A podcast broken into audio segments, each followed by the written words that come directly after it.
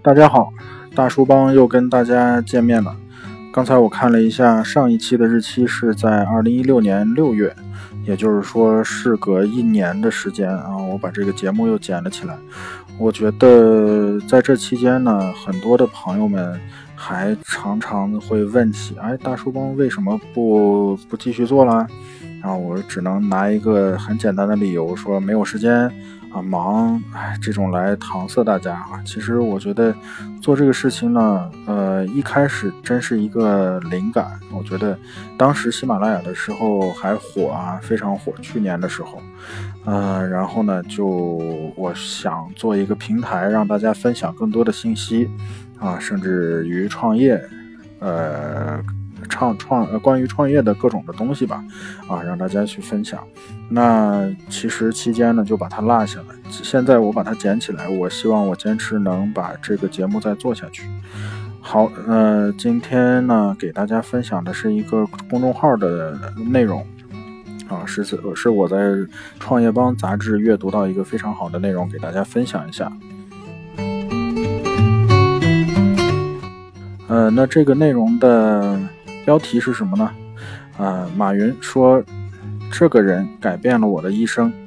20年前的大忽悠到3000亿美元的阿里，他们告诉我们什么呢？好，下面是正文啊。他的天赋就是努力与坚持，他有情商爆棚，他的朋友圈粘连了中国乃至世界金字塔最上面的人。马云在20年前被认为是大忽悠，现在是权贵的中心啊！20年前，马云赴美敲钟，阿里成为有史以来最大的 IPO 记录。前几年，阿里成为续腾讯后又一个3000亿美元市值的巨头。从20年前的大忽悠到如今的权力中心，马云有一个人改变了他的一生。马云有2000万美金。报知遇之恩。32年前给马云200块钱，但真正感人的并不是那个钱。32年前，马云经历了3次高考，但终于考上了杭州师范学院。求学期间，一个从没上过大学的澳大利亚人每隔6个月给马云寄一张支票，2年多，总共寄了200多澳元澳大利亚元。2017年2月3日，马云用2000万美金回报了当年的知遇之恩。然而，这个澳大利亚老人已经不在世了。马云说：“那个澳大利亚人改变了我的一生。”1980年，杭州的一位16岁少年经常骑着自行车在西湖边找老外学习英语。这个上进的少年是马云。Ken Murray 是澳大利亚人。对中国充满了向往。这一年，他一家来到了杭州。Ken Murray 一家人与马云相遇了啊！从马云和 Ken 的儿子聊起来，这段跨国友谊已经延续了37年之久。1985年， Ken Murray 鼓励马云去澳大利亚见见世面。那时候去北京的费用对马云来说非常昂贵，但马云没有放弃，他跑到北京住在地下室，连续7次申请签证被拒以后，马云还不放弃，终于到第8次去申请签证的时候， Ken 在澳大利亚找了一个朋友在帮忙，并向澳大利亚人驻中国大使馆发了电报，最终马云拿到了签证，去到了澳大利亚。下面是一张图片我估计这张图片在网上大家也看到了，就是马云当时，在澳大利亚表演一个醉拳的那样的一个照片。马云在澳大利亚的纽卡斯尔待了29天。马云称，那29天对我至关重要。当我回到大陆的时候，我完全是另外一个人。没有那29天，我永远不会像今天这样思考，我可能会像其他的中国人方式去思考。马云说，我可能成为像 Ken Murray 先生那样的人，帮助支持自己根本不认识，只是在大街上遇到的年轻人。你有梦想，愿意为之努力，你离成功就差一个伯乐了。这是他说的第2个部分啊。我再重新读一遍啊！如果你有梦想，愿意为之努力，你离成功就只差一个伯乐。第二个部分，在这个世界上，你如果不希望失败，你得有 IQ； 如果你希望成功，你得有 EQ。个人的能量终究是有限，助力身边的人，让你离你想要的东西更进一步。杭州是马云的大本营，马云也是现代浙商代表人。浙商的圈子，一个最出名标签就是马云等人成立的江南会。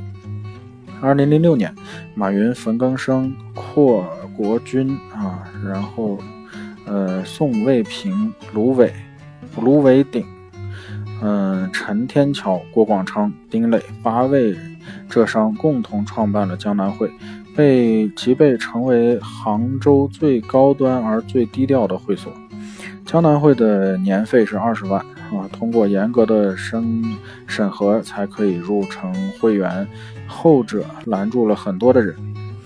江南会中任何一位遇到了商业危机，只要江南会肯出手的话，难题基本可以解决。入会者进行资产评估，也正是出于这个方面的考虑。然后下面是一张照片，他们江南会几个人的一个照片。2015年，马云又创办了一个顶级的圈子，叫什么呢？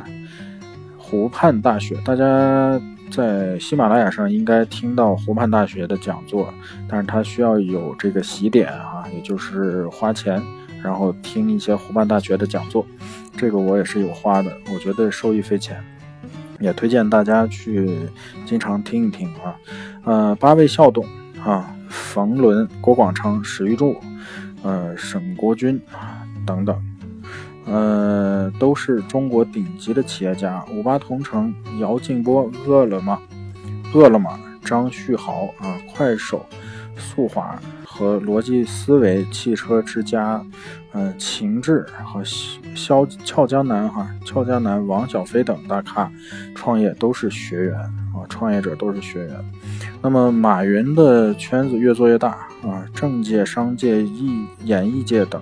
马云用他的情商爆棚的天赋粘连着中国乃至世界金字塔最上面的人，为自己赢得一张非官方发布的却非常有分量的全球权力通行证。那么马云的朋友圈到底有哪些权贵呢？那我们看看恒大的徐家印大家都知道和马云一起玩球马云喜欢足球，徐家印邀请马云入股恒大，马云12亿购恒大足球50%的股份。两个人都是俱乐部董事长，他们二人各有分工，徐家印负责把球踢好，马云负责把中国足球市场搞大。还有华裔的王中军、华谊兄弟3.8亿搞的梵高名作，马云挂在他的家里。王中军和马云是时间最长的朋友，他与马云在几年前的中国企业领袖会上相识，并一见入股，马云成了华谊兄弟早期的股东。王中军有困惑会经常给马云打电话请教，而马云也不吝此点。2014年，王中军花3.8亿拍下了梵高名作《菊花》和《罂粟花后》，这画可能还不能挂在自己的北京的家中，先是放在马云家中挂1年。还有谁呢？任志强为了马云炮轰央行。2014年3月19日，任志强于下午在微博中先是发布了一组马云的聚会的照片随后又发布了一条专门用来炮轰央行限额支付工具的吐槽微博。他表示，央行直接限额某支付工具是对人权、对人行以及财政权力的限制。那还有谁呢？柳传志我们的柳爷，我不和马云 PK， 我打不过他，这是柳传志说的。对，下面是一个视频的截图那天这个视频我也看了不止一次喝多了，估计马云跟柳传志说，我前天差点他妈的死了。对，估计是中毒哈。然后柳传志2004年后，马云说过一些话，比如他说他的淘宝将要做到几百亿流量，当时我就觉得离谱，马云你实数吗？结果过了不几年，人家真做到了几千亿。李连杰啊，马云何健太极馆。李连杰出名很早，马云曾视为偶像，两人因为创业共鸣成了好朋友。马云上市时，邀请李连杰。马云说，一次北京企业家会议论坛上，我也是第一次见到我的偶像李连杰。他那天讲慈善，讲壹基金的感觉，突然让我想起9年以前我就是用这种眼神对着孙正义这么讲的。马云在卸任阿里巴巴 CEO 后，就与李连杰合建了太极馆、太极禅院。还有谁呢？贝克汉姆参观阿里，为11造势啊。2014年11月6日，贝克汉姆又来到了中国，在马云的陪同下参观了阿里巴巴，为即将开始马云双十一的活动造势。马云和贝克汉姆见面以后呢，竟然向好友史玉柱抱怨说，老史，同样是巴掌脸啊，同样是笑眯眯的走路，为何人家这么讨人喜欢啊？称人家是大帅哥，可以当男朋友，而咱们只能当爹。对，从20年前的大忽悠到一手打造3000亿美元的阿里帝国的建立，马云的朋友圈不止贵，而且有很多的政客。下面是一些政客啊，比利时的国王，马云在皇宫的设宴，奥巴马在白宫与马云进行私人午餐啊，美国前总统克林顿半夜12点不睡觉啊，只为给马云过生日。